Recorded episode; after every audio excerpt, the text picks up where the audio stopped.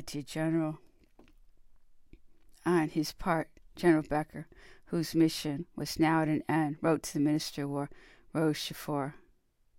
This is a letter from General Becker. July 15th, 1815. My Lord, I have the honor to inform Your Excellency that the mission with which I have been charged by the provisional government, that of accompanying the Emperor Rochefort, has been this day accomplished in the roads of the Isle of Aix. At three o'clock in the morning, His Majesty, convinced of the impossibility of proceeding to America on board a ship of war, disdained to have recourse to any secondary means to favor his voyage to the United States, and has adopted the noble resolution of writing to His Royal Highness the Prince Regent of England, claiming hospitality from him and the English nation. In consequence of this determination, the Emperor has gone aboard the English ship Bellerophon, Captain Maitland, who, by virtue of orders received from his government, has given his Majesty a reception worthy of a high rank, which he has occupied among the sovereigns of Europe. Should your Excellency desire it, shall have the honor my arrival in Paris to give in a more detailed report of the execution of the orders confided to me. I confine myself this evening to the confirmation of the fact of Napoleon's reception on board a British ship of war and his departure for Great Britain.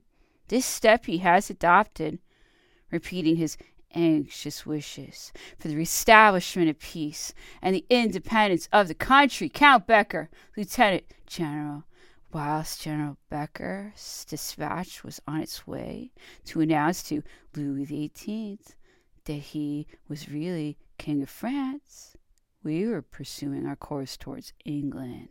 At ten o'clock in the evening, we fell in with the Admiral's ship coming towards us under full sail, having made a signal to us to cast anchor. She anchored close alongside the Bellerophon. The admiral came to pay his respects to the emperor and to request him to do him the honor to pay him a visit next day on board his ship, which was very appropriately named the Superb. The emperor conversed for a long time with Admiral Hotham appeared satisfied, accepted the invitation to breakfast on board the Superb, and every preparation it was made on board the Admiral's ship as far as a royal entertainment, and the Emperor was received with all the honors usually paid to crown heads.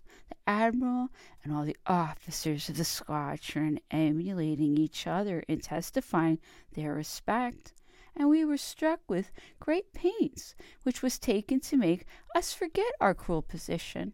During the passage, the Emperor dictated the following abstract of his position at the Isle of Aix. The English squadron was not strong. Two corvettes were stationed off the mouth of the Gironde. They blockaded the French corvette Bayadere and gave chase to the Americans, which daily sailed from the river in great numbers. At the Isle of Aix, we had two frigates of the first class, the Saale and the Medusa, the corvette Vulcan, and the brig Pervier. The whole of these were blockaded only by 174 of small size and two smaller vessels. Captain Poney of the Medusa offered to force a passage by engaging single handed and at close quarters with the English ships. There can be no doubt that by running the risk of sacrificing one or two ships, we might have effected a passage, but Captain Philibert of the Saale who commanded in the roads, refused to concur, and even threatened to use force if any vessel under his orders should attempt to force a passage. It is probable that this officer had received direct instructions from Fouché, who was already openly acting as a traitor and wished to use all means to deliver me up to the Bourbons. There was no longer any hope of being able to reach the sea by means of the frigate said to have been put at my disposal by the provisional government, and I landed on the Isle of Aix. The garrison of the Isle of Aix was composed of an admirable regiment of marines on which I could reckon. Officers had given me assurance of their devotion to my cause. The commandant of the island had been one of my former soldiers in Egypt, and the young officers of the navy promised to a man the Danish brig, which belonged to the father in law of one of them, or two Chasse Marees, in which they declared themselves ready to make their way through the English blockading ships during the night, and thus to gain the coast of America. It would have been necessary, however, to have touched at some part of the coast of Portugal for supplies, either with the brig or the Chasse Marees. Under these circumstances, I called a privy council composed of the officers of my suite, informed them of the impossibility of any longer calculating on reaching America by means of the frigates, and after having unreservedly explained to them my position, I requested them to give their opinions the course which it seemed best to adopt, two courses of action presented favorable chances to try the fate of arms in France, or to appeal to the hospitality of England in order to commence the former. I could have placed myself at the head of 1,500 Marines, full of zeal, completely devoted to the cause of their leader. They would have conducted me to Rochefort, where I should have been reinforced by the garrison of that city, whose spirit was excellent.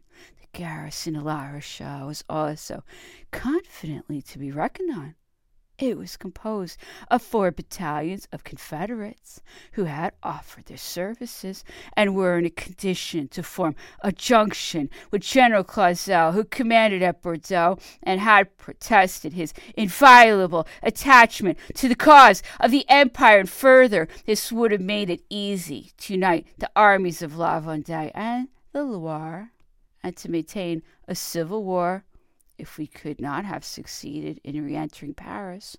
But the chambers were dissolved. From fifty to sixty thousand foreign bayonets were in France and were arriving from all sides. Civil war could have no other result than that of placing me as emperor in a better position to obtain arrangements more favorable to my personal interests. But I had renounced sovereignty and only wished for a peaceful asylum. I could not therefore consent to expose all my friends to destruction for such a result, to be the cause of the desolation of the provinces, and finally, in a word, to deprive the national party of its true supports, by which sooner or later the honor and independence of France would be established.